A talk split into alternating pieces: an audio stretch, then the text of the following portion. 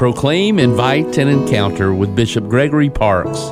You know, this time of year, you get into first communions, confirmations, graduations, and ordinations. So, besides De- uh, Deacon Izzy being ordained a priest, Father Izzy, May 15th, actually, we're also ordaining two of our seminarians to the diaconate.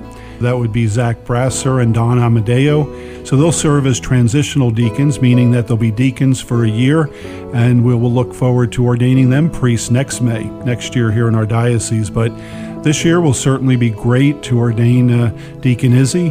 As you said, soon to be Father Izzy. His first name is Israel. It's a Saturday at the Cathedral of St. Jude the Apostle in St. Petersburg. It will also be live streamed and broadcast on Spirit FM. Very much looking forward to him serving in our diocese. His first assignment will be to St. Stephen Parish in Riverview, which is a, a very large parish, very active, has a school, and so um, I think he'll do well there. For podcasts and social media accounts, visit bishopparks.org.